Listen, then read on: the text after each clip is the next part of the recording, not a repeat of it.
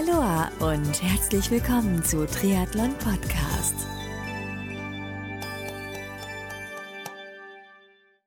Heute mit einem mega interessanten Podcast-Interview und zwar mit Profi-Triathletin Anne Reichmann. Viel Spaß!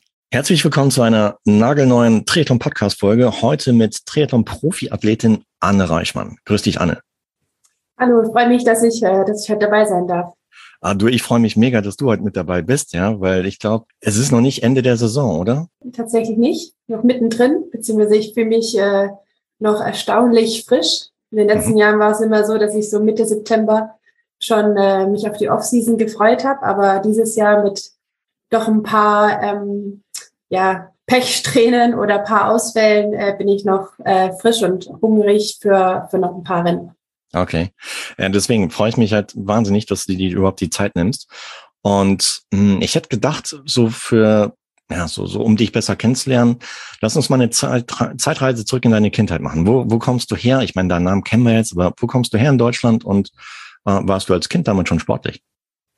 Äh, genau, ich bin aus Ravensburg, aus Süddeutschland, äh, ah, ja. aufgewachsen in einer doch recht äh, sportlichen Familie. Ich habe drei jüngere Geschwister, die auch alle noch aktiv äh, Wettkampfsport betreiben. Wir sind es auch alle über, ja, über 20. Ich glaube, das gibt es nicht so häufig, dass alle vier Kinder noch Wettkampfsport machen. Und auch meine, meine Eltern, vor allem meine Mom, ähm, hat auch immer früher ja, Straßenläufe gemacht und tatsächlich am Wochenende ihren ersten 73 gefinisht. Fand oh, ich wow. mega cool, dass sie wieder ähm, ja doch jetzt mit ja mit äh, 58 äh, nochmal den Sport irgendwie aufgenommen hat und sich so ein Ziel genommen hat und das beendet hat. Klasse. Und ja, ich sage immer, der Sport hat bei uns in der Familie eine recht große Rolle gespielt, die Musik dafür weniger. Ähm, musikalisch sind wir alle nicht, aber äh, sportlich eigentlich schon. Und ich habe angefangen mit Leichtathletik, ich habe das viele Jahre lang gemacht. Mhm. Meine kleine Schwester auch und meine anderen beiden Geschwister mehr in die Fußballrichtung. Toll. Und ja, die Wochenenden haben sich bei uns eigentlich immer früher um, um irgendwelche Wettkämpfe oder Turniere gedreht. Und da waren meine Eltern auch immer im Einsatz zu betreuen oder mitzufahren. Klasse. Ähm, genau, bin also so schon groß geworden mit dem Sport. Super. Weil ich beobachte das auch halt so hier bei mir im engeren Umfeld. Hm, wenn die Eltern sportlich sind, sind die Kids meistens auch. Und äh, umgekehrt genauso, ja. Wenn die Eltern nicht den Hintern hochkriegen, dann bekommst die Kinder halt auch nicht, weil sie es halt so nicht vorgelebt bekommen. Gesehen in der Vorbereitung bei dir auf der Website annereichmann.de, ähm, genau, du hast auch hammerkrasse Bestzeiten ja beim Laufen. Also ähm, davon träume ich. Und ich habe auch gesehen, du hast auch Crossläufe gemacht, ne? Also jetzt nicht nur auf der Bahn, sondern auch an der Straße, sondern auch Cross. Ja, genau. Ähm, das ist so bei den Läufern eigentlich, glaube ich, relativ klassisch im Sommer auf der Bahn und im Winter eben, äh, um die Vorbereitung ein bisschen aufzumischen, macht man ein paar Cross-Wettkämpfe. Mhm. Mir hat es immer fast mehr Spaß gemacht als die Bahn. Bisschen abwechslungsreicher, als wenn man irgendwie zwölfmal am Ziel vorbeilaufen muss, um seine neue Runde anzufangen. Das stimmt. Und beim, beim Cross äh, mit eben rauf, runter, wechselnder Untergrund fand ich eigentlich immer cool und hat eben, ja, das das Training über mehrere Monate so ein bisschen aufgemischt und abwechslungsreicher gemacht. Wann und wie bist du dann zum Triathlonsport gekommen? 2016 hatte ich eine Knieverletzung, die sich sehr lange hingezogen hat. Ich konnte mhm. eigentlich von Januar bis April gar nicht laufen. Gleichzeitig war das ja das Olympiajahr, das heißt, alle Wettkämpfe waren mega früh schon im Jahr. Und ich habe mich dann versucht, mit Schwimmen und Radfahren fit zu halten in, in Konstanz, wo ich studiert habe. Und ja. dort gab es eben einen Triathlonverein, in den ich dann so reingerutscht bin und wo ich dann mittrainieren konnte. Das war richtig schön. Es hat mir total viel Spaß gemacht und ich habe auch relativ schnell Fortschritte gesehen und das motiviert mich einfach auch immer. Und mhm. dann ähm, ich, konnte ich wieder anfangen zu laufen und habe aber gleichzeitig das Schwimmen und das Radfahren beibehalten. Und dann habe ich mir gesagt, wenn ich mich nicht für die deutschen Meisterschaften qualifiziere in der Leichtathletik, dann starte ich am selben Wochenende bei den deutschen Hochschulmeisterschaften im Triathlon. Und okay. ich habe es leider oder glücklicherweise, je nachdem, wie man es nimmt, nicht geschafft, mich für die deutschen Meisterschaften zu qualifizieren. Es waren sehr frustrierende Erlebnisse davor, aber dann bei den deutschen Hochschulmeisterschaften äh, hatte ich einfach zum ersten Mal seit sehr, sehr langer Zeit richtig, richtig viel Spaß wieder im Wettkampf. Es war zwar schon hart, äh, Triathlon ist auch hart, aber es hat irgendwie einfach sehr viel Freude gemacht und im Ziel habe ich dann gedacht, okay, wo ist der nächste Triathlon? Ich will noch mal einen machen. Ah, stark. Und dann am Ende von der, also dann so im Sommer, habe ich dann gesagt, okay, eigentlich, ich glaube, es ist Zeit für was Neues und ich möchte es mit dem Triathlon richtig versuchen und nicht nur irgendwie aus dem Lauftraining raus, sondern auch mich ähm, gezielt darauf vorzubereiten. Stichwort Studium, was hast du studiert? Ich habe Lehramt studiert, Gymnasiallehramt ah, ja. mit Latein und Sport. Okay, wow, coole Kombi.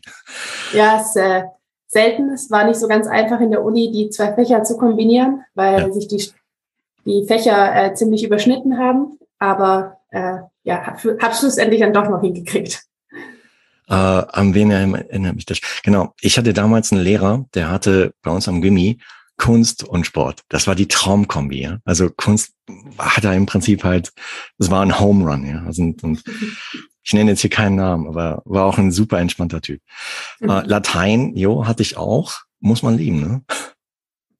Ja, ich fand oder finde, es ist geradlinige und diese einfach, es gibt einfach ein paar Regeln, an die man sich halten muss. Und wenn man sich daran hält, dann kommt man eigentlich immer zum Ziel.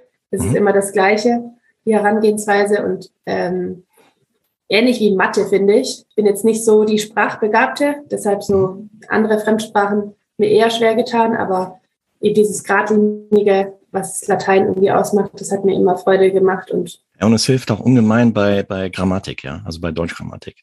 Ja, ich sage äh, immer, ich habe so erst die deutsche Sprache mal richtig verstanden. Genau, absolut, ja, ich auch. Und äh, weil ich hatte auch einen super strengen Lateinlehrer damals, aber danach, nach dem ersten Jahr, hatte ich Grammatik Deutsch komplett drauf. Mhm. Und ähm, hat Spaß gemacht. Ähm, hast du auch abgeschlossen, Studium? Genau, also ich habe das Studium äh, mit dem ersten Staatsexamen beendet. Mhm. Ich bin allerdings nicht ins Referendariat gegangen, sondern da war ich dann so ein bisschen am, an einem Punkt, wo ich mich entscheiden musste, möchte ich das Triathlon äh, intensivieren und versuchen, äh, da auch äh, auf Profi-Ebene erfolgreich zu sein oder mhm. möchte ich das einfach als Hobby weitermachen und ähm, gehe ins Referendariat. Ich glaube, beides wäre oder mhm. um beiden Ansprüchen wirklich gerecht zu werden, das hätte ich mir nicht vorstellen können. Und ich habe mich dann für ähm, den Triathlon entschieden. Bereue es nicht. Ähm, und ja, seitdem bin ich Vollzeit Triathlon-Profi seit 2019. Wow. Um, ähm, ich denke mal, ja, fairer Punkt, weil das, was ich so hier in Frankreich mitbekomme, herrscht in Deutschland massiver Lehrermangel. Und ähm, da wird sich auch über die Jahre ich habe mal irgendwas gelesen, 60.000 freie Stellen im Worst Case bis 2030 äh, wird sich das nicht ändern. Von daher hast du selbst nach Abschluss deiner Profikarriere mit Sicherheit auch gute Chancen als Lehrerin tätig zu werden. Garantiert. Genau, ich glaube, das, das läuft mir nicht weg. Und auf der anderen Seite wusste ich, Profisport, das kann man nicht unbedingt mit 40 noch anfangen und nee. äh, jetzt oder nie. Und ich wollte einfach mal ausprobieren. Also es hätte auch sein können, ich merke, das ist, taugt mir nicht und ich ja. beende das wieder nach einem Jahr oder zwei. Und ich muss aber sagen, dass ich das wirklich genieße und, und die meiste Zeit sehr genieße. Es gibt schon auch Tage, wo es, wo es nicht einfach ist, aber ich glaube, das gehört auch dazu und ähm, möchte das auf jeden Fall noch die nächsten Jahre so weitermachen. Ja. Und hier und da gibt's immer wieder Tage, egal in welchem Job, wo man einfach denkt, oh, das ist was für ein Tag, ja, braucht man nicht. Aber äh, das macht dann einen Unterschied, wenn man, wenn man sich dann auch durch diese Tage durchzieht, um, um einfach dran zu bleiben. Und das hast du gemacht. Ich habe auch in der Vorbereitung gesehen, so, so, so die ersten Erfolge oder Rennerfolge kamen so ab 2017 auf. Ne? Ich meine, du bist damals noch als Nicht-Profi gestartet, warst aber schon ziemlich vorne dabei, auch bei mir bekannten Rennen wie wie, wie ähm, warte mal, Heinerman war das, kann das sein? Äh, so Heidelbergman. Heidelbergman, genau. Äh, so Rhein-Neckar Cup äh, Serienrennen. Wie, wieso dann der Schritt Richtung Profi? Weil mit Profi verbinde ich halt, mh, dass man auch mit auch so seinen Lebensunterhalt verdienen möchte. Ja, genau. Also ich habe dann eben zu 17 habe ich die ersten Mitteldistanzen oder die ersten beiden Mitteldistanzen gemacht, äh, mhm. in Liga, Liga gestartet für den DAV Ravensburg, für den ich auch immer noch starte. Also zwar nicht in der Liga, aber als Verein auch. Mhm. Steht da auf meinem Startpass. Und äh, äh, Rhein-Neckar-Cup, das sind gute Sprungbretter, sage ich mal, für, ähm, für Athleten wie mich, die einfach gerade erst angefangen haben und es sich das mal ausprobieren wollten. Und ich habe dort schon auch gemerkt, dass wenn man nicht Windschatten fahren darf, das kommt mir doch ziemlich entgegen. Äh, Schwimmen ist, war damals und ist nach wie vor meine Schwäche und ja, bei gerade Bundesliga und so weiter, da hätte ich, hätte ich überhaupt keine Chance äh, mit meinen Schwimmleistungen und äh, so gerade Rhein-Neckar-Cup, anspruchsvolle Radstrecken, anspruchsvolle Laufstrecken. Mhm. Das hat mir viel Freude gemacht und also 2019, als ich angefangen habe, die Profilizenz zu lösen, hatte ich tatsächlich keine Sponsoren. Ich bin sehr dankbar, dass meine Eltern und mein, mein Mann mich da in der Zeit unterstützt haben und da das mich bestärkt haben, das einfach zu versuchen. Ähm, dann 2020 konnte ich dann, bin ich dann ins Hep Sports Team gekommen. Okay. Das war äh, ja eine Riesenchance für mich und ich bin ja immer noch stolzes Mitglied äh, von, von dem Team und finde es cool, auch da diese Message äh, der Is No Planet B weiter zu ver verbreiten und ähm, ja, stehe ich einfach, also fällt mir relativ leicht, das zu präsentieren ähm, oder repräsentieren, weil ich das selber auch der Überzeugung bin. Und hatte dann auch ähm, die Firma Schwarzkopf als, als Partner. Ähm, die, Super. Ja, das war, war schon auch eine riesen, riesen Stütze. Und wenn man eben da, also ich glaube, manchmal braucht man einfach eine Firma oder, oder zwei, drei Partner, die einem da das Vertrauen entgegenbringen und einem die Chance geben, sage ich mal. Hm. Denn man wird nicht von heute auf morgen zum Superprofi. Das braucht alles ein bisschen Zeit. Das kostet natürlich auch alles Geld. Die Reisen, die Trainingslager, Tests äh, fürs Material. Material an sich ist teuer. Und äh, so konnte ich mich da Schritt für Schritt irgendwie auch hocharbeiten mit der Unterstützung von den, von den Partnern äh, wie HEP und Schwarzkopf und dann natürlich auch mit den Erfolgen neue Partner dazugewinnen. Und ähm, die Partnerschaft mit Schwarzkopf hat dann äh, letztes Jahr geendet. War auch in Ordnung, dass sie dann gesagt haben, sie möchten sich da wieder zurückziehen. Ähm, und ich bin ihnen nach wie vor sehr, sehr dankbar, dass sie mir da die, Chance gegeben haben, eine, eine junge, eine unerfahrene und auch relativ unbekannte Athletin zu unterstützen, dass sie da den Schritt im Profisport äh, wagen kann und sich äh, damit auch einen Lebensunterhalt verdienen kann oder zumindest die Kosten, die laufenden Kosten einfach decken kann. Äh, Finde ich klasse und äh, gratuliere dir auch zum, zum Beitritt in das Team Hep Sports, weil ich glaube, das wird immer noch gemanagt von Ronny, ne? Ronny Schildknecht. Genau, ja. Haben ja, also es sind ja einige wirklich große Namen in dem Team, was äh, auch richtig cool ist und äh, wo man auch sich viel abschauen kann und viel, viel von lernen kann. Das stimmt, ja. Ich glaube, genau, Sebastian Kiene ist drin, Imo Simmons, äh, viele, viele andere. Wie, wie ist das? Wie kann man sich das denken? Ähm, trifft ihr euch da auch mal so im Jahr oder vielleicht häufiger im Jahr und trainiert zusammen oder tauscht euch aus oder wie ist das? Hm, also wir hatten, gut, das ist alles ich sag mal, der, der, Beginn des Teams wurde ein bisschen durch Covid auch äh, durcheinander gerüttelt, dass Treffen, ja. die eigentlich geplant waren, nicht stattgefunden haben. Mhm. Wir hatten dann ein paar äh, Online-Treffen und ich meine, mit, mit Immo, äh, die auch den gleichen Trainer hat, äh, verbinde ich relativ viel. Äh, mhm. Gehen jetzt auch wieder zusammen nach Mallorca ins Trainingslager. Und auch mit Laura Philipp habe ich ein gutes Verhältnis. Ja, bestes Umfeld, sag ich mal. Ja. Also beste mhm. Voraussetzung. Genau, du hast gerade eben schon genannt, äh, 2020, globale Pandemie. Wie bist du damit umgegangen, als, als es so losging? Dann Rennen abgesagt wurden, weil ich glaube, gerade so, wenn man so in, neu ins Profi Geschehen eingestiegen ist im Jahr davor, äh, ist man natürlich auch heiß drauf, halt die Rennen zu machen, weil man auch als Profi vom Preisgeld abhängt, von äh, Partnerverpflichtungen oder äh, Boni, die oder Prämien, die halt mir Partner auszahlen, wenn halt mir gewisse Platzierungen erreicht werden. Äh, wie, wie bist du damit umgegangen? Also es war anfangs wirklich schwer. Hm. Ich bin schon in ein kleines Loch reingefallen, weil ich Wettkämpfe sind für mich die, das, der größte Antrieb, äh, den Sport ja. zu machen. Also ich, ich freue mich schon Wochen vorher auf die Events ähm, und habe da ganz arg viel Spaß dran. Jetzt auch in Dresden zum Beispiel letztes, letzte Woche hatte ich einen Platten und konnte das Rennen nicht beenden und bin danach aber auf die Laufstrecke gegangen und habe angefeuert und habe es trotzdem irgendwie richtig genossen. Und das ist genau das, was Triathlon für mich irgendwie ausmacht. Und mhm. da, dass das alles wegfällt auf einmal, das war schon äh, schwierig irgendwie zu verarbeiten oder dann auch zu überlegen, warum, warum stehe ich jetzt eigentlich auf? Weil irgendwie, wenn keine Wettkämpfe stattfinden, man weiß gar nicht richtig, was man trainieren soll. Ähm, macht man jetzt wettkampfspezifische Geschichten, weil vielleicht doch wieder in vier, sechs Wochen ähm, ein Wettkampf stattfinden kann oder macht man nochmal Grundlagentraining, weil die Wettkämpfe vielleicht doch erst in einem halben Jahr losgehen. Also es war für die Athleten schwierig, aber ich glaube auch für die Trainer, äh, die ja immer Antworten haben müssen auf, auf die Fragen der Athleten und einen Plan irgendwie vorbereiten sollen. Ähm, Im Endeffekt war es dann bei mir so, dass ich in der Zeit den Trainer gewechselt habe und ich glaube, das hat, das war für mich äh, ein sehr, sehr positiver Schritt.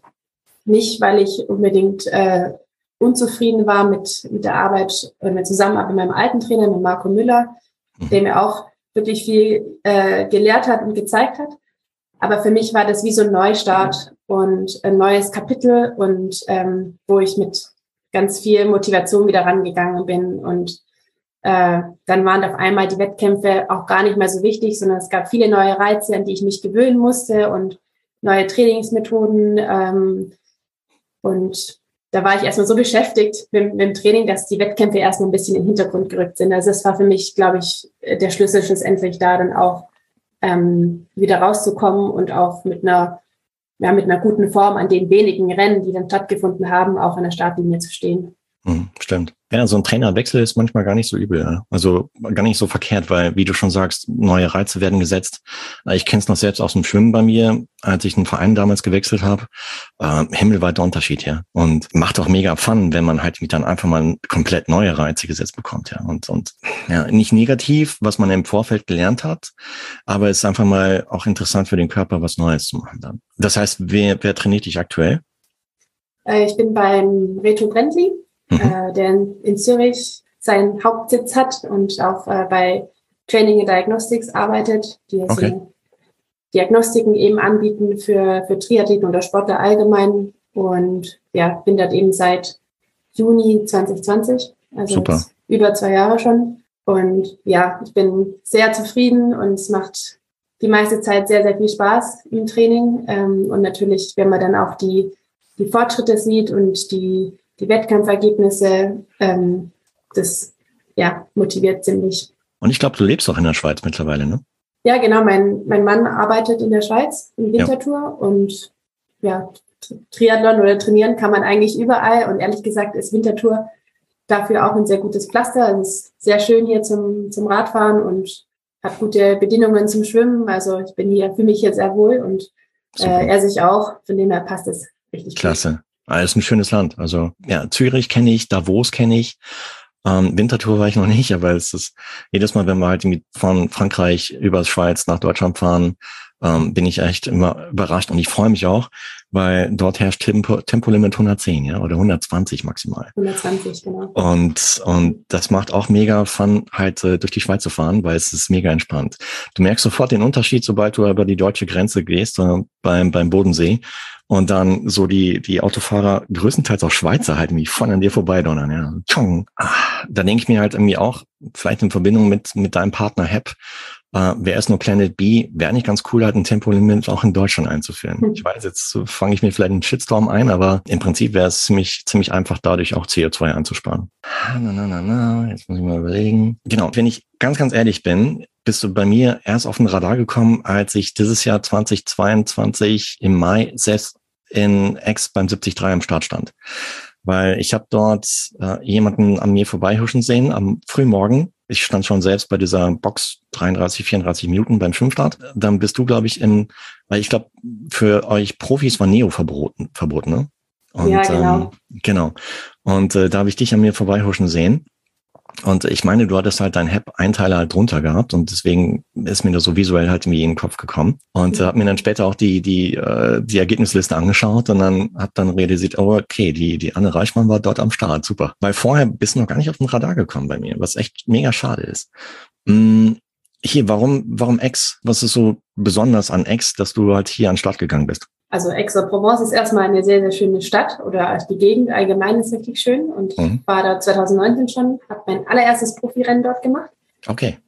Und ich tatsächlich äh, wähle ich meine Rennen oft so aus, wo ich eben äh, ja, meistens mit dem Auto hinfahren kann und nicht fliegen muss. Und ja.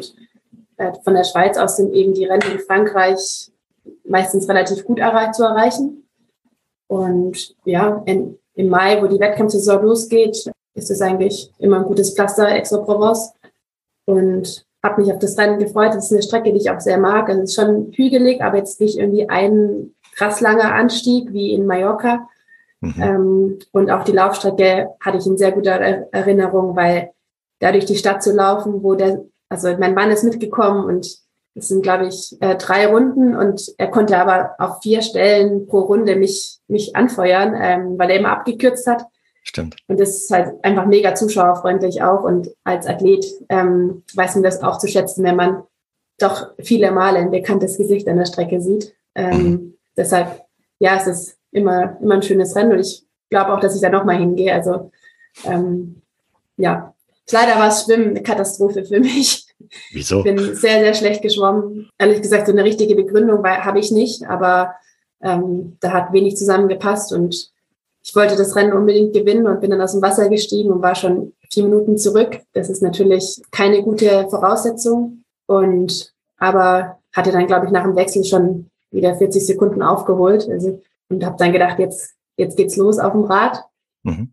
Bin auch, äh, bin hart angefahren, habe dann tatsächlich auch die Mädels äh, gesehen, aber es ist ein bisschen schade, gerade dass bei, bei, bei den äh, 73-Rennen die Abstände so gering sind. Also gerade wenn Altersklassenathleten mit Neopren schwimmen dürfen und wir ohne, ja. waren wir komplett im Altersklassenathletenfeld drin, nach dem Schwimmen schon oder ich schon im Schwimmen. Mhm. Und da muss man einfach ein bisschen Glück haben, ob man eine Gruppe verwischt mit Altersklassenathleten oder eben nicht. Ich hatte in dem Fall keine Gruppe und die, äh, die Spitzengruppe der Frauen war in einer großen Altersklassenathletengruppe und selbst wenn man fair fährt und zwölf Meter hat, ähm, hat man da einen kleinen Vorteil und ich bin leider nicht auf dem Rad trotz Bestwerte nicht rangekommen, mhm. aber äh, ja, konnte dann beim Laufen noch einen, einen raushauen zum Glück und meinen besten Lauf hinlegen und dann aufs Podium noch hüpfen. Das war, das war sehr schön. Super. Schwimmen, ja. Also ich, ich wollte nicht als Profi starten, weil ich hatte am Anfang Schwierigkeiten zu verstehen, wo der, wo man entlang schwimmen muss, ja. Gut, wir Age-Gruppe hatten dann später halt das Glück, dass wir einfach nur hinterherziehen mussten. Aber ich hatte auch so ein paar Fragezeichen bei manchen Pros halt so gesehen. Ähm, wo geht's denn jetzt lang?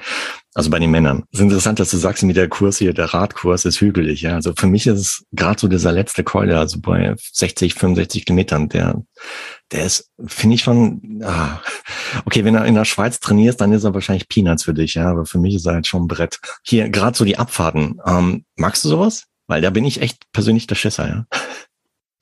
Äh, ja, ich mag das eigentlich gerne. Ich glaube, wow. ich bin auch eine gute Abfahrerin, trainiere auch viel mit, mit dem Zeitfahrrad und du hast schon gesagt, in der Schweiz gibt es einfach viele, viele Hügel und Berge und wenn man es einfach regelmäßig macht, dann, äh, dann wird man dort auch immer sicherer. Hm. Wobei ich jetzt in, in Elsinor Ende Juni gestürzt bin äh, im Rennen und mir den Ellbogen gebrochen habe.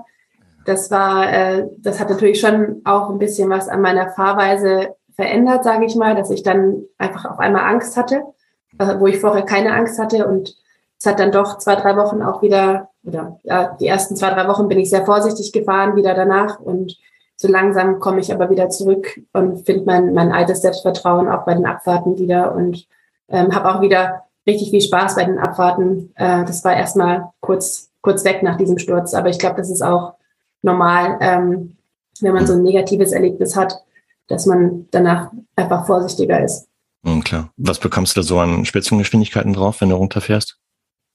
Also es kommt immer auf den, auf den Kurs natürlich an. Also wenn es sehr kurvig ist, dann ist man gar nicht so schnell. Ähm, mhm. Und wenn man, wenn man eben ja einfach eine lange gerade Abfahrt hat, wo man gut sieht, dann stehen da schon auch mal 80, 90 kmh auf dem Tacho. Aber äh, ich bin jetzt nicht, würde mich nicht als die mutigste oder die, die einschätzen, die die höchsten Geschwindigkeiten liebt. Deshalb finde ich gerade so kurvige Abfahrten, wo man ähm, ja wissen muss, wie man eine Kurve fährt äh, und nicht jetzt irgendwie ja, dreistellige Zahlen auf dem Tacho haben muss, um vorne mitzufahren, ähm, die liegen mir deutlich mehr. Und so ein Kurs wie jetzt X zum Beispiel, hm, schaust du dir vorab den nochmal an oder fährst ihn ab, so ein paar ja. Tage vor dem Rennen oder wie ist das? Ja, das mache ich eigentlich bei jedem Rennen, egal wie, wie groß mhm. oder klein, wie wichtig oder unwichtig es ist, dass ich die Radstrecke mir davor immer gut angucke. Ja. Das gehört für mich einfach dazu ähm, zur Vorbereitung und auch jetzt zum Beispiel äh, in Ravensburg bin ich dieses Jahr gestartet, das ist eine Sprintdistanz. Ich bin die Strecke schon zigmal gefahren, aber am Tag vorher bin ich auch nochmal die Radstrecke einfach abgefahren, um mir nochmal in Erinnerung zu rufen, wo sind schwierige Stellen, äh, wie sind nochmal die Kurven, liegt vielleicht auch noch Dreck auf der Straße, das weiß man auch nicht, ob die Strecke nochmal gereinigt wird. Ich meine, hm. 90 Kilometer werden, kann man auch nicht einfach mal kurz noch äh, freikehren, das verstehe ich auch und da bin ich lieber ein äh, bisschen, ja, bin ich einfach gut vorbereitet und weiß, was auf mich zukommt. Klasse. Wie, wie ist es so beim Training? Ich meine, du hattest eben gesagt, ein Sturz in Elsinger in Dänemark. Hm, wie trainierst du in der Gruppe, um dich dann zum Beispiel auch im, im, im, im Verbund mit dieser Gruppe auch wieder so an die, auch so deine eigene Angst dann nach dem Radfahren oder beim Radfahren wieder zu gewinnen oder machst du das alles alleine? Wie, wie kann man sich das denken? Also ich mache äh, schon recht viel alleine, aber ich habe hier in Winterthur auch ein paar Trainingspartner, die jetzt, also gerade im Schwimmen trainiere ich viel mit der Leana Bissig zusammen, die auf der Kurzdistanz startet.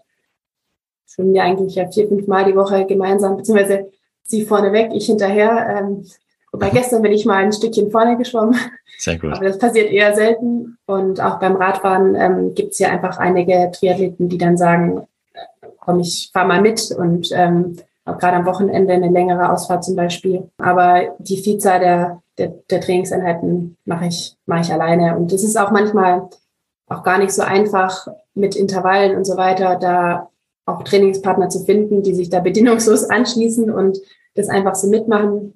Mhm. Wenn es dann mal klappt, dann freue ich mich riesig. Äh, aber es macht schon auch viel allein. Und ja. ab und zu äh, fahre ich nach Sursee ins äh, Trainingszentrum von Swiss Triathlon ähm, zum, zum Schwimmtraining oder wir trainieren natürlich auch Radfahren und Laufen dort, aber gehe da meistens so zweimal mit den Schwimmen und dann, je nachdem, was am Nachmittag noch ansteht, äh, mit aufs Rad oder zum Laufen. Und das ist eine richtige Gruppe dort. Das finde ich auch immer richtig cool, äh, einfach mal wirklich in einer Gruppe zu trainieren. Aber es ist einfach zu weit weg, dass ich das irgendwie regelmäßig machen könnte. Deshalb passiert das nur vereinzelt. Vielleicht ganz blöde Frage, aber ja, was, was motiviert dich? Dass du ja, Triathlon A als Sportart gewählt hast und schon seit längerer Zeit dran bleibst?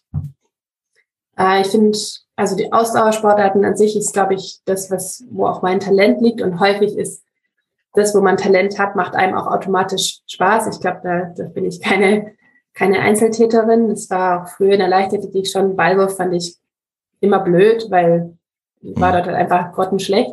Und 800 Meter Lauf fand ich immer cool. Ähm, mhm. Und die, die Verbindung aus eben drei verschiedenen Sportarten macht das Training super abwechslungsreich. Es wird äh, eigentlich nicht langweilig. Und äh, gerade wenn man noch einen Trainer wie Reto hat, der sich immer was Neues einfallen lässt, ja, macht das Training zum großen Teil auch wirklich Spaß. Ich sage bewusst nicht immer, weil äh, das wäre einfach nicht die ganze Wahrheit. Ich habe auch Tage, oder Trainingseinheiten, die, äh, wo ich, wo ich mich, wo ich auf meine Disziplin angewiesen bin, dass ich sie mache. Also dann ist nicht immer nur, äh, juhu, ich darf trainieren, sondern es ist manchmal schon auch so, ich muss jetzt trainieren, weil ich beim, beim Wettkampf folgendes Ziel habe und äh, dort gut sein möchte. Mhm. Also dieses, das gute Abschneiden bei Wettkämpfen ist definitiv auch was, was mich motiviert, aber auch die einfach zu sehen, wie, wie kann ich mich verbessern, äh, wie ver verändern sich meine Wattwerte auf dem Rad, meine Geschwindigkeiten beim Dauerlaufen ähm, und beim, im Schwimmen natürlich. Das finde ich schon auch schön zu sehen, wie, wie weit man eigentlich da gehen kann oder wie, wie viel fitter man werden kann. Und mhm. äh, das ist fürs Training natürlich fast die wichtigere Motivation, weil Renntage gibt's nur zwei Hand Hände voll, äh, im besten Fall im Jahr und Trainingstage äh, deutlich mehr. Klar, sicher. Ja. Ich meine, wenn man sich auf deiner Website die Liste der Erfolge anschaut, die ist äh, ewig lang, ja. Ähm, so aus deiner Sicht, welche Erfolge stechen heraus? Oder an welchen erinnerst du dich am liebsten? Ja, also letztes Jahr bei der 73 WM in St. George, mhm. das war äh, mein, das ist, glaube ich, mein größter Erfolg. Da bin ich Zehnte geworden und ich habe mir eben während 2020, während als Covid gerade losgegangen ist, habe ich mir schon auch überlegt, was will ich eigentlich im Triathlon überhaupt erreichen und habe mir dann das Ziel gesetzt, dass ich die Top 10 der Welt kommen möchte über die Mitteldistanz und habe dann, als die Startlisten veröffentlicht wurde oder absehbar wird, wer startet, habe ich gedacht, ha, wenn da zwei, drei von den Mädels ganz vorne einen schlechten Tag hat, dann, dann kann ich kann ich es in die Top 10 schaffen und mhm. ähm, ich war dann bis vielleicht 500, 600 Meter vor Schluss war ich Elfte und Daniela Rief war vor mir und mein Mann mich nur angeschrieben und gesagt, da vorne ist Platz 10, Lauf. Und ich äh, ja, habe dann einfach alles gegeben noch und habe sie dann kurz vor Schluss noch einholen können. Natürlich hatte ähm, Daniela da einen sehr, sehr schlechten Tag und äh, mich mega gefreut, dass sie dieses Jahr wieder so stark zurückgekommen ist und äh, seit George im Mai äh, da ein Riesending rausgehauen hat. Für mich hat in dem Moment der zehnte Platz die Welt bedeutet und äh, ja, das ist, glaube ich, das, das beste Rennen, was mir bisher gelungen ist. Klasse. Äh, Riesenrespekt, ja. Also für all deine Leistungen, die du bislang halt mir erreicht hast. Also das ist echt Tipp an dich da draußen. Check die Website. Äh, da siehst du alles aufgelistet. Das ist wirklich Wahnsinn. Ähm, Vielen Dank. Äh, absolut, ja. Also wie gesagt, also erst seit Mai diesen Jahres auf dem Radar gekommen hier. Aus welchem Grund auch immer. Ich könnte mich selber hauen, ja. Ähm, Jetzt, jetzt findet bald halt Ironman WM äh, in Hawaii, in Kona statt. Ähm, ist auch Langdistanz vielleicht ein Ding für dich, so in Zukunft? Ja, auf jeden Fall. Also ich mhm. möchte, ich finde das irgendwie, äh, ich habe das schon, schon seit ein, längerer Zeit im Hinterkopf, dass ich das auf jeden Fall mal ausprobieren möchte. Mhm. Bin mal gespannt, wann das wann soweit sein wird.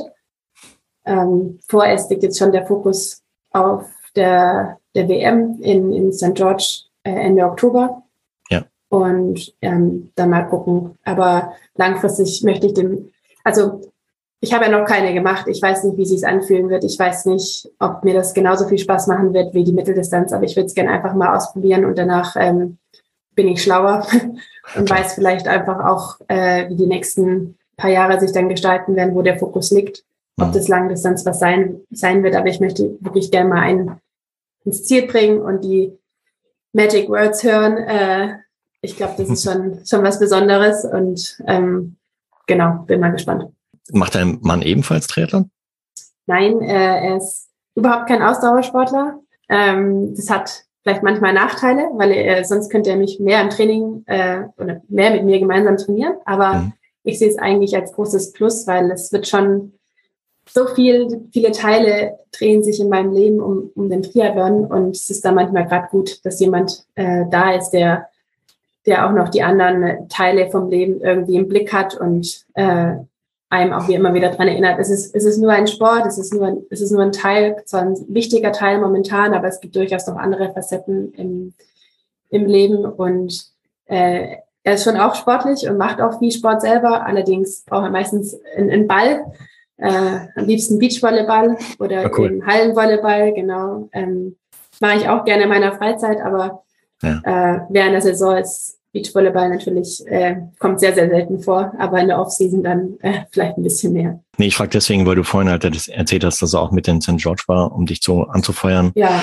Und, ähm, also er ist immer, da, er ist fast immer dabei bei den mhm. Wettkämpfen. Toll. Und ist da auch, also das, ich sag immer, wenn, wenn er irgendwann keine Lust mehr auf Triathlon hat, dann habe ich ein Riesenproblem, weil alleine Triathlon auf, auf Profiniveau zu machen, das ist eigentlich unmöglich. Man braucht jemand, der, der einen unterstützt, der, der mit auf die Wettkämpfe kommt und ähm, mit, oder auch, im, auch im Alltag einfach ähm, da ist und sich auch, mit dem man sich auch beraten kann, was zum Beispiel, wenn irgendwas am Rad äh, nicht funktioniert, äh, der, der da helfen kann oder ja. ähm, also es gibt, ja, ohne ihn könnte ich, könnte ich das auf keinen Fall so machen, wie ich das jetzt gerade machen kann. Ja, einer, der auch Verständnis mitbringt, ja, für die Situation, für deine, für deine Themen, die du halt hast während der Saison. Und äh, weil ich denke mal jetzt zum Beispiel sowas wie, wie in Elsinger in, in, in Dänemark, ähm, da muss man auch als Partner damit umgehen, ja, um jetzt in dem Fall dich mental wieder ein bisschen aufzubauen, so nach dem Motto, hey, ähm, kann passieren, Leben geht weiter. Der Knochen ja, heilt, genau und äh, es wird wieder gut werden. Und äh, wenn man da vielleicht einen Partner hat, der, der überhaupt nicht so aus dieser Sportszene kommt, für den ist es halt ein gebrochener Arm oder ein gebrochener Ellenbogen. Ähm, toll, ähm, heul nicht rum, mach weiter oder so. Oder hat vielleicht weniger Verständnis dafür. Und ähm, deswegen super, freut mich mega für dich, also dass du dieses Umfeld hast, ja. Klasse. Ja, ich meine, also gerade in Elsenau waren beispielsweise meine Eltern mit, ähm, da hatte mein Mann hat natürlich auch noch einen, einen Beruf und äh, macht zusätzlich mhm. auch noch ein, noch ein Masterstudium, oh, wow. äh, was auch äh, natürlich immer wieder einspannt. Und in Elsenau waren beispielsweise meine Eltern mit. Mhm. Sie sind aber genauso verständnisvoll und äh, haben genauso mitgelitten, ähm, mit, als ich dann erst beim Röntgen rauskam und die, mhm. die Diagnose hatte, äh, gebrochenes Radiusköpfchen, erstmal erstmal keinen Sport. Ähm, gleichzeitig sage ich aber auch oft, ich habe den, den größten Optimist, den mir, der mir begegnet ist, den habe ich geheiratet und das färbt natürlich auch ab und das ist total schön, dass man jemand hat, der oft auch die positiven Seiten sieht und gerade nach dem, nach dem Sturz haben wir beschlossen, okay, wir, wir machen jetzt eine kleine Offseason, äh, sind in Urlaub gefahren, das haben wir ja schon lange nicht mehr gemacht und mhm. haben das die Tage auch richtig genossen, mal nicht irgendwie unser unsere Aktivitäten an die Schwimmbadöffnungszeiten anzupassen oder äh, eine Bahn zu suchen, wo man Laufintervalle machen kann, ähm, sondern einfach irgendwie mal einen Tag reinzulegen und durch die Stadt zu bummeln und ja. am See zu liegen und nicht irgendwie auf die Uhr schauen zu müssen, was man noch, dass ich noch mein Training geschafft bekomme. Das war, hat ehrlich gesagt richtig gut getan und das war, somit hatte der Sturz, auch wenn er blöd war in dem Moment, auch was Positives. Also versuche schon immer auch irgendwie vielleicht meine Art und Weise, wie ich mit Rückschlägen umgehe, dass ich mir noch was überlege, was vielleicht jetzt doch gut war und das dann mitnehme und dann kann ich einfacher wieder nach vorne blicken und weiterarbeiten, als wenn ich mich noch tagelang aufregen würde, äh, was alles schlecht gelaufen ist. Das äh, kostet zu viel Energie und ähm, bringt im Endeffekt mir persönlich nichts. Das kann bei anderen natürlich anders sein, aber so ist es bei mir. Ähm, macht auf jeden Fall Sinn, ja. Also es bringt nichts, zeitmäßig äh, tagelang mit äh, dem, was passiert ist, auseinanderzusetzen, weil das kannst nicht mehr ändern. Und mhm. äh, du kannst nur das jetzt ähm, ändern, die Zukunft auch ein bisschen dadurch, was du jetzt tust. Ähm, hast du einen Mentaltrainer, der dich da ein bisschen unterstützt oder machst du das alles selber in Eigenregie? Ähm, tatsächlich äh, ist es was, was ich auf jeden Fall angehen möchte. Momentan mhm. habe ich keinen Mentaltrainer, aber das ist was, ja, was denke ich langfristig auf jeden Fall noch Teil von, von meinem Training äh, werden wird. Mhm. Und ja, bin mal gespannt, was man da dann noch auch für Ressourcen irgendwie freimachen kann. Wobei ich glaube, dass mit den äh, Herausforderungen, die du schon bereits gemeistert hast äh, und dich daraus gearbeitet hast, ähm, dass du schon einiges an, selbst an, an, Tools bereits entwickelt hast, um dich da rauszuziehen und schon einiges mitbringst. Kann mir denken, dass da manche Pros halt, wenn sie so Situationen haben oder hatten wie du, dass die dann deutlich länger in, in so einer Krise stecken oder in so einem Down äh, stecken als du. Von daher bringst du schon super Voraussetzungen mit. Aber ja. ja. es geht immer, es geht immer besser. Also es geht immer besser, äh, klar, sicher. Das ist genauso wie beim, beim Radfahren, beim Laufen, beim Schwimmen. Da gibt, gibt's, steigt das Niveau auch immer und ähm, so ist es eben auch beim, beim Mentalen. Ja, absolut, ja. Okay, durch den Sturz, okay, du hast Pause gemacht.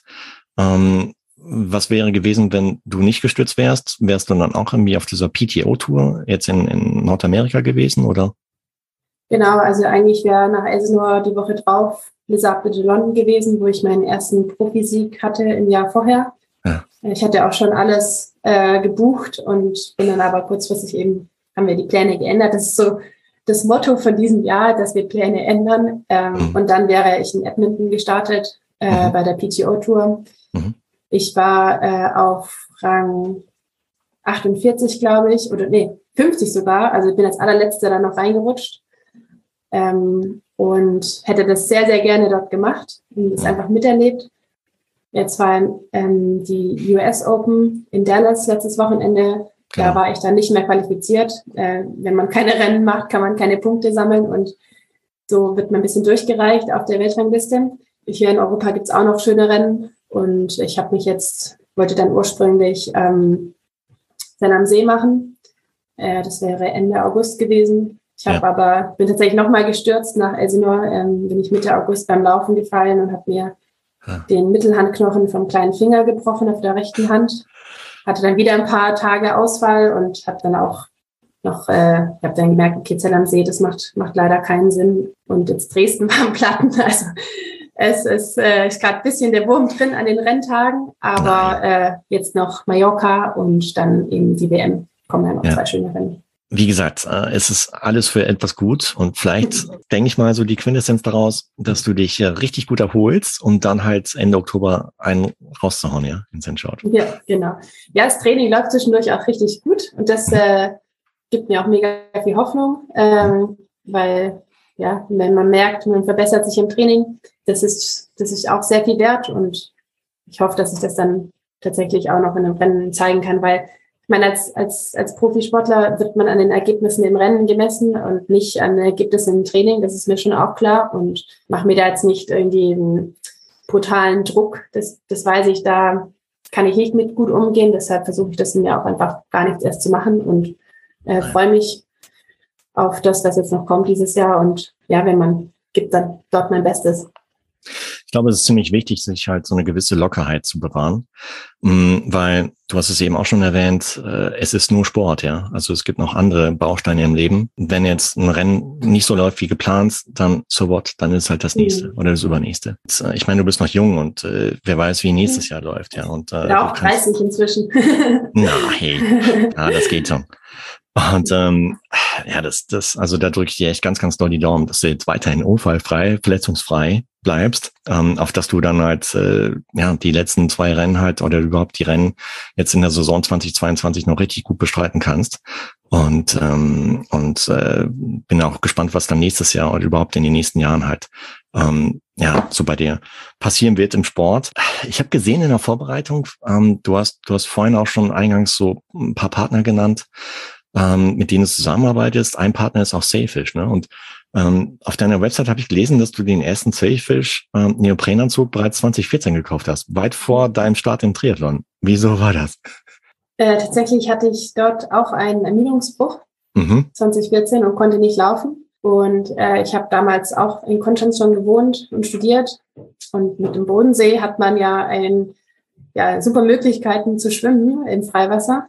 Ja. Und äh, dadurch, dass ich aber doch nicht so gern im kalten Wasser schwimme, ähm, bin ich zu einem Testschwimmen in Wasserburg, war das, glaube ich, äh, gefahren mit einer Freundin, sind mit dem Rad hingefahren, haben das Testschwimmen mitgemacht und äh, da war auch ähm, Maike Krebs, glaube ich, da äh, von mhm. Erdinger. Äh, ja. Die hat das dort gemacht und ja, dann den äh, G-Range hatte ich, nee, weiß gar nicht mehr, wie er hieß. Nee, Attack oder so, ne? Attack, genau, ja, genau. Mhm. Äh, und der hat super gepasst und dann habe ich den mitgenommen und bin dann ein bisschen im Freiwasser damit geschwommen und war dann geschickt, weil als ich dann zwei Jahre später die Trilon-Wettkämpfe gemacht hat, ähm, habe, musste ich mir schon um einen Materialpunkt weniger Sorgen machen, weil Neo hatte ich in dem Fall schon. Ja, super, ja. Weil es ist nämlich gar nicht so einfach, seinen passenden Neo zu finden, mit dem man gut klarkommt. Mm, ich habe damals, wann war das, 2010 habe ich so einen Testfilm gemacht, äh, im Vorfeld zu meinem ersten Ironman 2011 und habe da auch verschiedene Modelle getestet und bin mal mehr, mal weniger mit denen zurechtzukommen. Also es macht echt, echt Sinn, halt zu so einem Testfilm zu gehen. Mittlerweile habe ich ein super geiles Modell, was ich auch neulich zum ersten Mal Open Water hier getestet habe, im Lac Payroll, da wo der 73 mhm. stattfand.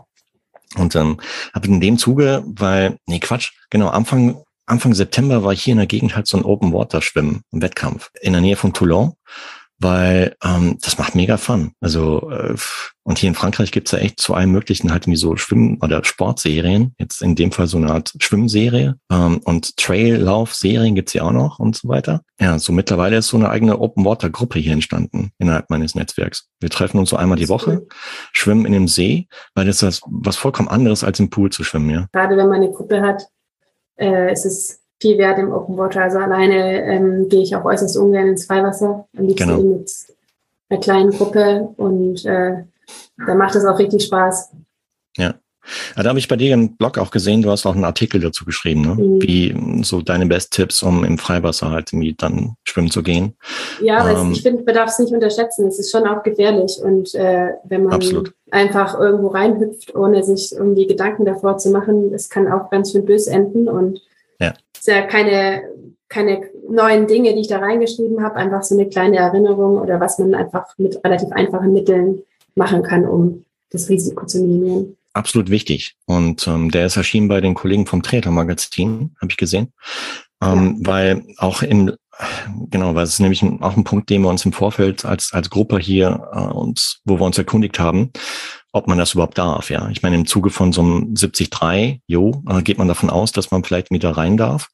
Aber so außerhalb der Saison oder außerhalb von so einem Rennen äh, sollte man vielleicht besser nachfragen. Haben wir gemacht mhm. und haben auch erfahren, dass zum Beispiel in so einem ganz, ganz hinteren Teil vom, vom Lack, von dem See, sollte man am besten nicht hin, weil da so Strudel sein können und dort auch schon Menschen umgekommen sind. Ja, also von daher immer wichtig, sich halt wie, bevor man in ein offenes Gewässer betritt, äh, sei es ein See, sei es Meer, im Vorfeld halt bei Locals erkundigen oder beim DLAG, ähm, auf welche Stellen man achten sollte und wo man überhaupt schwimmen darf. Also dein, dein Artikel verlinken wir auch nochmal in die Shownotizen, weil das ist echt verdammt wichtig, sich das ins, ins Gehirn zu rufen. Jetzt haben wir die ganze Zeit über Sport geredet. Welche Hobbys hatten die Anne Reichmann neben dem Sport, wenn sie noch Zeit dazu hat? Äh, also gut, wie gesagt, ich, äh, wenn ich Zeit habe und Energie habe, spiele ich sehr gerne noch Beachvolleyball. Okay. Bin keine große Ballsportlerin, äh, hm. aber es macht mir mega viel Freude, da über hm. den Sand zu wetzen und mit jemandem zusammen zu spielen. Ja, ansonsten äh, manchmal habe ich so eine Bastelphase. ich bin nicht unbedingt talentiert, was Basteln angeht, aber es ist irgendwie ein guter Ausgleich, einfach zu sitzen und irgendwie was versuchen Schönes zu erstellen, wo man danach auch was in der Hand hat, wo man sagen kann, das habe ich jetzt gerade gerade gemacht. Ähm, und das beruhigt die Nerven, ja. Ja, genau. Und äh, oder also wenn ich Zeit habe, lese ich auch mal gerne ein Buch. Schön. Allerdings jetzt keine äh, keine hohe Literatur, das ist mir dann oft zu anstrengend, sondern irgendwelche Krimis äh, lese ich gern. Super. Gärtnern habe ich mich auch versucht, aber das ist das geht eher schief. Äh, ja, geht mir auch so. Ich weiß nicht. Bei mir, wir haben, wir haben Tomaten gepflanzt, Erdbeeren. Die Erdbeeren sind was geworden, die Tomaten sind äh, verbrannt, leider. Mhm. Und, ähm, und ja, ich habe gerade so als Entspannung so Lego Friends aufbauen von meinen Kids, weil mhm. Die sind so langsam aus dem Alter raus, ähm, haben aber die ganzen Bausets zerlegt. Und äh, jetzt ist meine Aufgabe, die ganzen Bausets wieder zusammenzupacken, so dass man die vielleicht nie auf Ebay verkaufen kann oder so. Mhm. Ähm, hey, mach das niemals, ja. Also Das ist echt Geduldsarbeit, ich sag dir. Jetzt sprechen wir uns um Mitte Dezember, Mitte Dezember sage ich schon, Mitte September. Nochmal so Stichwort Hawaii. Hm, hast du so einen Blick auf, auf Hawaii oder was ist so dein Tipp, wie das Podium vielleicht aussehen könnte bei Damen und Herren? Äh, es ist, finde ich, noch? Äh, relativ früh. Ja, ich bin mir gespannt, wer schlussendlich in der Startlinie überhaupt steht. Ähm, oh ja. Das ist mit Covid und mit verlorenen Fahrrädern. Äh, doch immer noch mal ein bisschen spannender als die letzten Jahre und tatsächlich auch mit den hohen Kosten auf Hawaii haben sich, glaube ich, schon auch einige oder haben einige Profis inzwischen kommuniziert, dass sie nicht starten werden, was auch äh, extrem schade ist. Wobei, ja, den Altersklassenathleten, die trifft sehr genauso in, in der Hinsicht. Ja. Aber ich drücke natürlich meinen äh, HEP-Team-Mitgliedern Daumen. Also bei den Frauen hoffe ich auf, auf Laura Philipp. Ja. Äh, ich glaube, dass sie auf jeden Fall in der Position ist, ähm, da als Favorit, also als eine der Favoritinnen an den Start zu gehen. Mhm. Ähm, bin gespannt. Ähm, und bei den Männern, ja, mit Gustav Iden und Daniel Beckegaard sind das zwei, zwei Junge, die ist, glaube ich, äh, nee, Daniel Beckegaard ist, glaube ich, schon mal gestartet auf Hawaii, aber äh, auch wahrscheinlich erst einmal. Und bei Sebi hoffe ich, dass er, dass er einfach ein letztes richtig cooles Erlebnis auf auf Kona hat und ein, ein Rennen hat, wo, wo, wo er zufrieden mit ist. Ich, mir fällt es schwer, da eine konkrete Platzierung irgendwie Vollkommen fein. Ja, zu verkünden oder festzulegen. Nein, nein, nein, ähm, dazu kenne ich ihn und das Training natürlich auch zu wenig, aber mhm. dass er da einfach ja ein sehr, sehr schönes letztes großes Saison-Highlight hat. Ja. Und ja, Lionel Sanders ist auf jeden Fall auf der Rechnung zu haben. Sam Stimmt, Long ja. hat jetzt gezeigt, dass er Magnus Ditlev, also es ist wirklich schwierig und bei den Frauen mit Daniela Rief und Anne Haug, äh, Cat Matthews sind einige Hochkaräter dort am Start hoffentlich. Ja. Und bin mal gespannt, weil äh, wie das sein wird mit zwei Tagen, weil es war sonst habe ich schon das Rennen immer live verfolgt natürlich, aber da zweimal die Nacht wach zu bleiben, ähm, muss man ja gucken, wie das dann mit meinem eigenen Training äh, vereinbar ist, wenn man dann danach einen ruhigen Tag hat und ausschlafen kann, war das irgendwie gut machbar. Aber mhm. jetzt zwei Ruhetage in so kurzer Zeit, äh, im Trainingslager vor allem, ich glaube, da hat der Rito was dagegen. Ähm, mal gucken, wie wir das dann will. Ich finde es ein bisschen schade, dass es an zwei Tagen ist, weil ähm, ich habe mir mal so gedacht, wenn ich jetzt, was weiß ich, ich bin zum Beispiel Anne Haug, ja. Ähm, Anne Haug äh, startet am Donnerstag und ähm, erstmal unter der Woche in Deutschland wahrscheinlich schauen das weniger an, weil sie am nächsten Morgen halt zur Arbeit müssen. Und dann ist natürlich auch doof, äh, mal angenommen, sie wird gewinnen, oder ich würde gewinnen als Anna Haug. Ähm, dann müsste ich ja bis Sonntag warten bis zur Siegerehrung, was dann aber auch weitere Kosten halt mit sich bringt, weil man einfach länger übernachten muss, ja. Und ähm, was dann aber auch auf so auf die so die Gewinnmarge halt wieder noch reinhaut. Weil ich habe mir sagen lassen, dass die Kosten echt massiv angezogen haben dort. Ach, klar, der Markt regelt die Preise. Ich, ich gönne es auch der Community dort halt in Kona, ja, weil ich meine, die haben den letzten Jahren halt äh, durch Covid auch einiges an Einbußen gehabt und ähm, von daher wird es mit sicher eine super Einnahmequelle auch für die sein, für die Local Community. Aber so aus Profisicht, pff, ja, schon, schon sind zwei Tage, lass mal so Hausnummer 400 Dollar, 500 Dollar sein, 1000 Dollar, die weg sind, ja. ja. Ähm, ja. Und das ist, muss man sich halt schon überlegen. Und dann. Und gerade wenn man halt nicht Anne Haug ist und sehr gute Chancen auf einen Sieg oder ein Podium hat, sondern vielleicht, äh, ja. ja, eine Top 15 ein großer Erfolg wäre, ähm, also, ja, einfach nicht die, nicht die Top 5, sondern, ähm, einfach die, die das erste Mal Hawaii machen und gerade erst anfangen, auf der Langdistanz sich zurechtzufinden, ja. die nicht davon ausgehen können, dass sie überhaupt Preisgeld gewinnen, für die ist es natürlich schon nochmal deutlich schwieriger, das zu stemmen. Absolut, ja. Weil bis nicht Top Ten äh, legst du drauf, ja. Ja, Genau. Das ist, äh, das muss man sich, schon gut überlegen. Und ähm, deswegen hat es mich ein bisschen gewundert, aber auch auf der anderen Seite auch wieder nicht, als ich neulich halt gelesen habe, dass äh, auch so Athleten wie Joe Skipper zum Beispiel halt dann überlegen, zu Hause zu bleiben, ja. weil, weil es sich nicht lohnt, ja, weil es einfach zu, zu hart ist vom Invest. Und ähm, ja gut, dann auch vielleicht nicht den passenden oder die passenden Partner haben, die das finanziell auch supporten, die vielleicht Prämien ausschütten für den Fall, dass man halt dort an Start geht, beziehungsweise auch einen entsprechenden Rang erreicht. Ähm, schon schade. Hm. Mal schauen, wie sich das ja. entwickeln wird.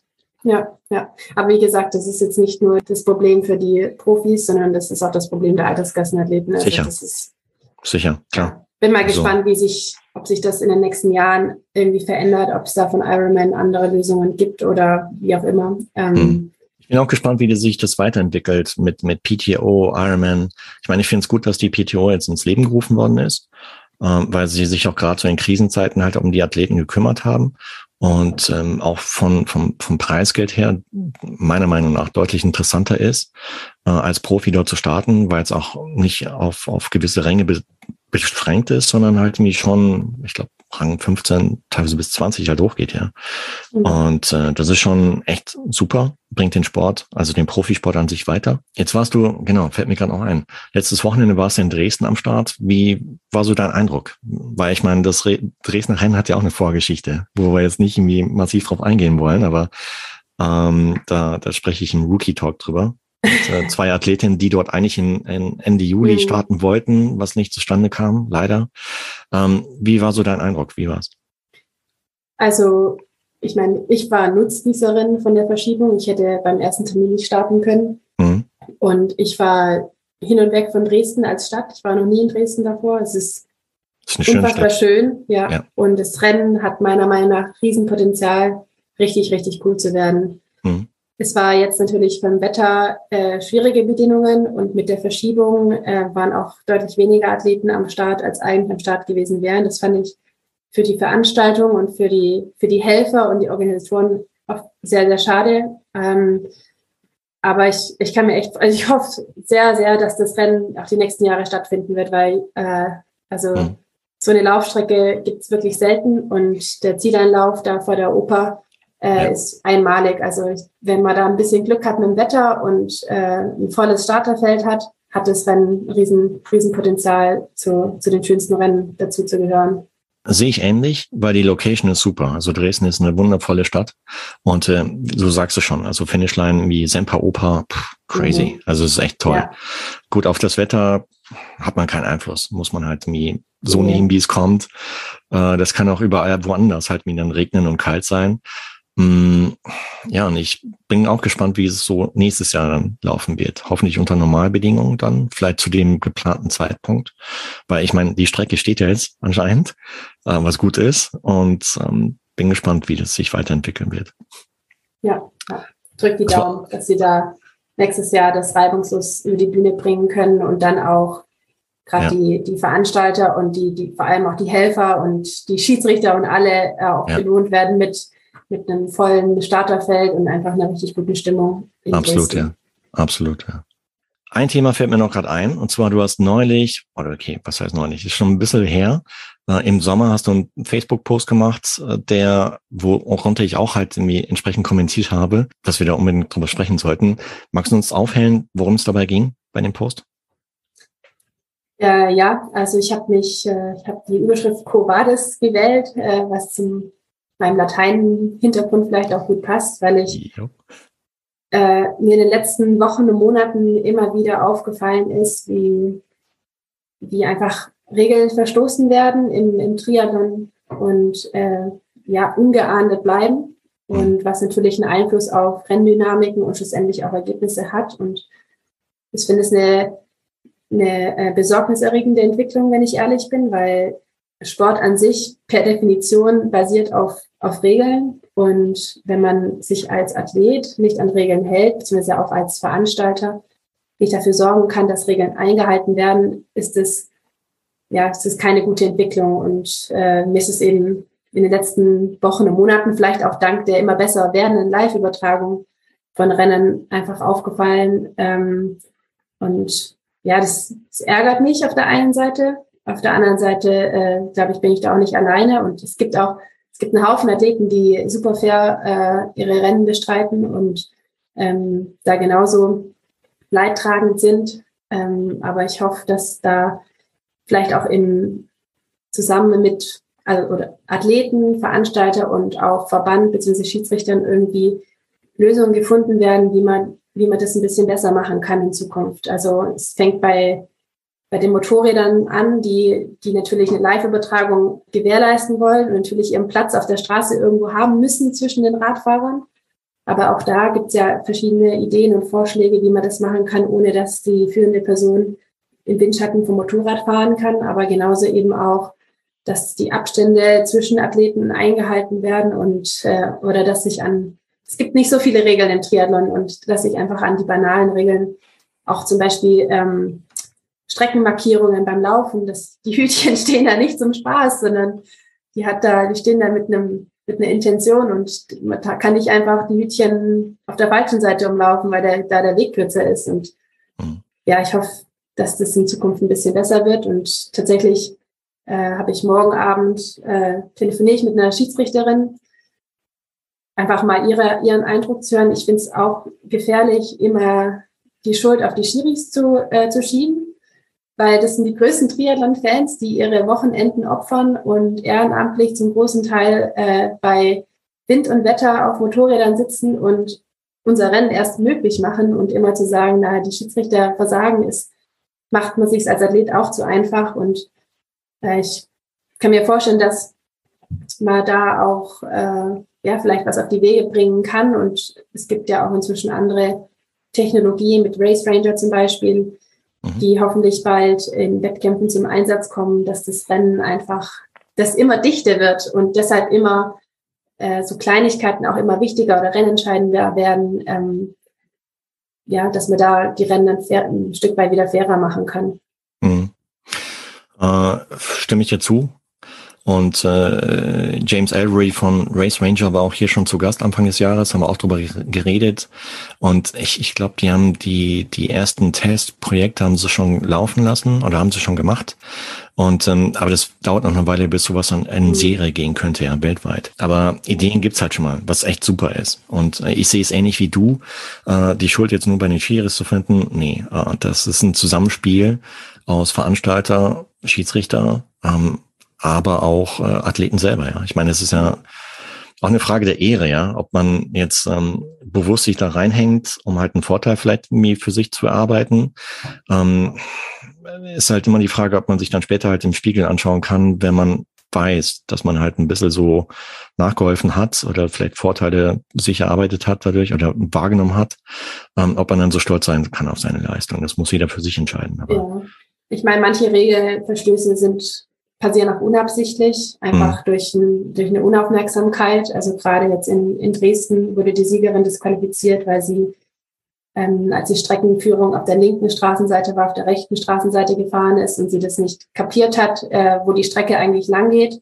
Mhm. Ähm, ich war selber, bin ich dort nicht entlang gefahren, deshalb weiß ich nicht, wie eindeutig das markiert war oder nicht. Und das ist natürlich auch bitter. Also ich glaube nicht, dass nicht automatisch jeder Athlet, der eine Strafe bekommt, ist automatisch ein unfairer Athlet, sondern ähm, ist wie beim Weitsprung auch, wenn ich übertrete, dann ist der Versuch ungültig, das ist eine Strafe, ohne dass der Athlet jetzt irgendwie ein schlechter Mensch oder ein, ein unfairer Athlet ist. Und hm. ich habe manchmal das Gefühl, im Triathlon ist so, eine Strafe zu bekommen, ist, hat gleich, äh, gleich so einen Eindruck, als wäre das nicht einfach ja, ein unfairer Athlet. Und das muss ja gar nicht unbedingt sein. Manchmal ist es einfach ein Fehler, eine Unaufmerksamkeit und trotzdem ist es halt ein Regelverstoß und äh, man kann auch drüber reden, Regeln zu ändern und zu sagen, wenn man die Mittellinie überfährt, ist es nicht automatisch eine Disqualifikation, sondern es passiert manchmal, es ist mir auch schon passiert, äh, ich wäre sonst gestürzt. Ähm, da hatte ich nie unbedingt einen Vorteil, aber trotzdem ist es, ist es einfach ein Regelverstoß in dem Fall.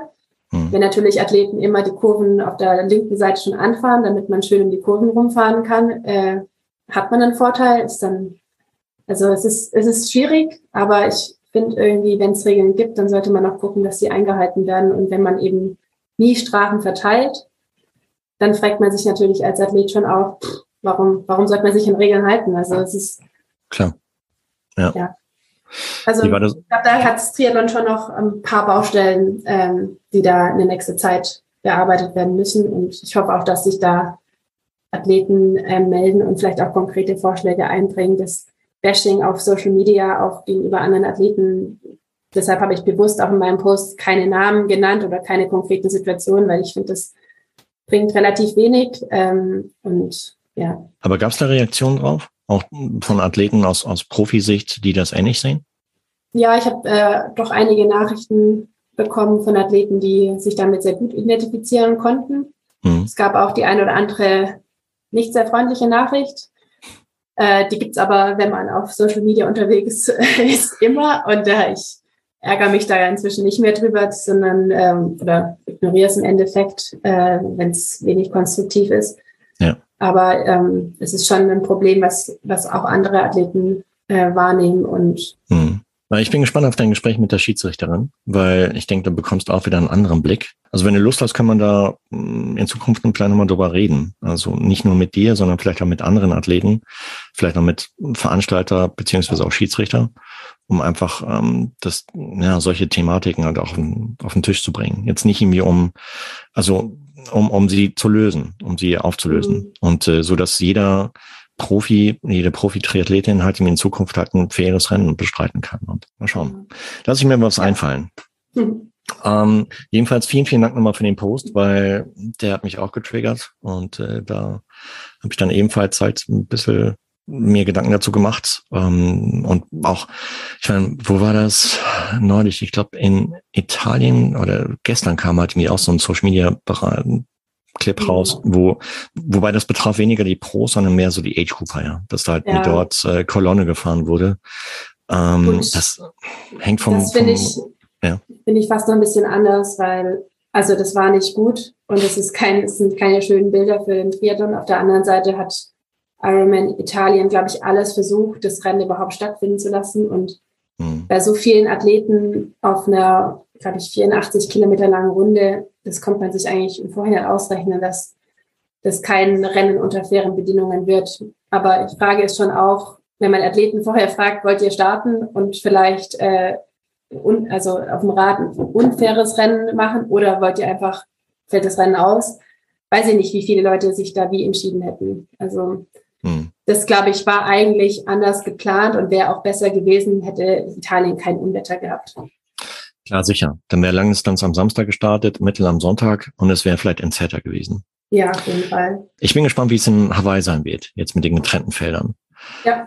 Und äh, da bin ich auch auf die Bilder gespannt, ob das ähnlich wie in den Jahren davor halt wie so ein bisschen Kolonne fahren sein wird. Wobei, ja, muss man abwarten. Ja. Äh, jedenfalls vielen, vielen Dank, dass du auch die, die Geschichte halt mir oder das, das Thema geteilt hast und äh, dir auch darüber Gedanken machst. Finde ich super. Weil nur wenn man halt solche Thematiken auf den Tisch bringt, entwickelt sich halt was weiter. Da besteht die Chance, dass sich etwas weiterentwickelt. Wenn man es einfach nur runterschluckt und nicht drüber redet, dann verändert sich halt nichts. Genau, ja. Anne, hey, ähm, ich glaube, du hast noch ein bisschen Training heute vor, oder? Wahrscheinlich. Ja, genau. Okay. Hier, dann bedanke ich mich ganz, ganz herzlich für die Zeit, die du heute genommen hast. Ähm, hat mega Spaß gemacht und äh, ähm, ja, wenn interessierte Hörerinnen und Hörer da draußen mehr Infos über dich erfahren wollen, wo können sie dich sehen, erreichen? Äh, ich glaube, du bist auf Instagram aktiv, habe ich gesehen, ne? Ähm, genau. Hast einen Interchannel, dann äh, Websites annereichmann.de und ja, also verlinken ja, wir alles auf nicht. Auf Facebook bin ich auch, aber nicht so aktiv wie auf Instagram. Aber es gibt ja doch auch einige Leute, die kein Instagram haben, dafür Facebook. Aber hm. äh, Instagram ist der Account, wo ich am, am meisten unterwegs bin. Okay, klasse. Also so, so Channels wie TikTok schon im, im Visier, oder? Nee, äh, ich bin eine miserable Tänzerin ähm, und habe auch wenig Rhythmusgefühl. Deshalb, ich glaube, äh, das wäre keine gute Idee. Aber äh, ja, es ist äh, ein Videoprojekt in Planung, so viel kann ich vielleicht schon mal sagen. Und ähm, aber wenn es dann soweit ist, informiere ich da über Homepage und äh, Social Media Kanäle. Okay, super. Also, äh, ab jetzt pausenlos auf dem Radar. Äh, ich bin gespannt, wie es bei dir weitergeht. Äh, all the best für die, für die Zukunft. Toi, toi, toi, bleib gesund, unfallfrei, verletzungsfrei, habe ich vorhin schon gesagt. Äh, kann man nicht häufig genug sagen, weil A, Gesundheit ist A und O von allem.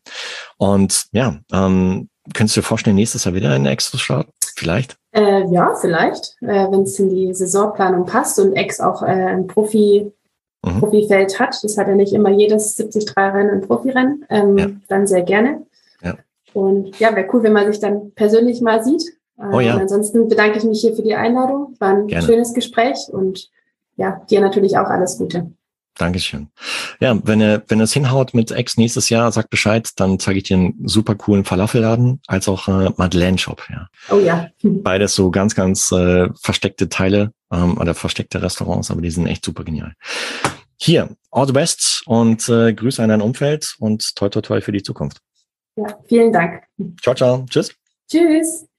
Das war eine neue Interview-Podcast-Folge des Triathlon Podcasts, dem Original und das bereits seit 2013. Wenn dir die heutige Podcast-Folge gefallen hat, dann teile sie gerne mit deinen Freunden bzw. folge und bewerte den Podcast in Playern wie Apple Podcast, Spotify und vielen weiteren. Wenn du mehr über den heutigen Gast erfahren magst, dann schau unbedingt in die Shownotizen dieser heutigen Folge, wo ich alle weiterführenden Links aufliste. Wenn du Triathlon Podcast unterstützen magst, dann kannst du das per Steady machen. Das heißt, ich tausche exklusive Swimcap von Triathlon Podcast gegen ein Abo in Steady. Und wenn du die heutige Folge kommentieren möchtest, dann mach das bitte in Social Media Kanälen wie zum Beispiel in Facebook, Instagram und Co. Ganz, ganz wichtig, wenn du selbst eine interessante Geschichte zu erzählen hast oder jemanden kennst, der seine Geschichte unbedingt hier erzählen sollte im Podcast, dann gib dir einen Ruck und kontaktiere mich direkt entweder per Social Media oder per Mail an die info at triathlon-podcast.de. Mein Name ist Marco Sommer. Freue mich mega, dass du heute wieder zugehört hast hier beim Triathlon Podcast. Und bis zur nächsten Folge bleib gesund, unfallfrei, verletzungsfrei und natürlich auch sportlich. Dein Marco.